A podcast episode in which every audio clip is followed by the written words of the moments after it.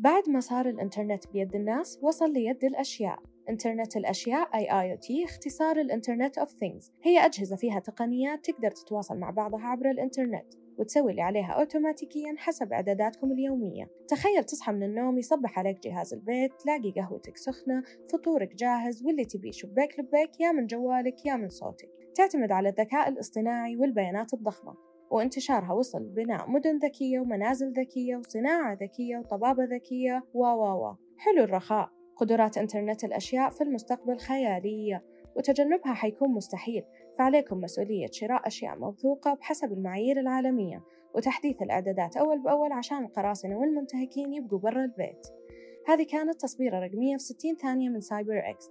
إيش هو الجهاز الذكي اللي ما تقدروا تستغنوا عنه؟ شاركونا آراءكم على هاشتاغ تصبيرة رقمية وتابعونا. سلام.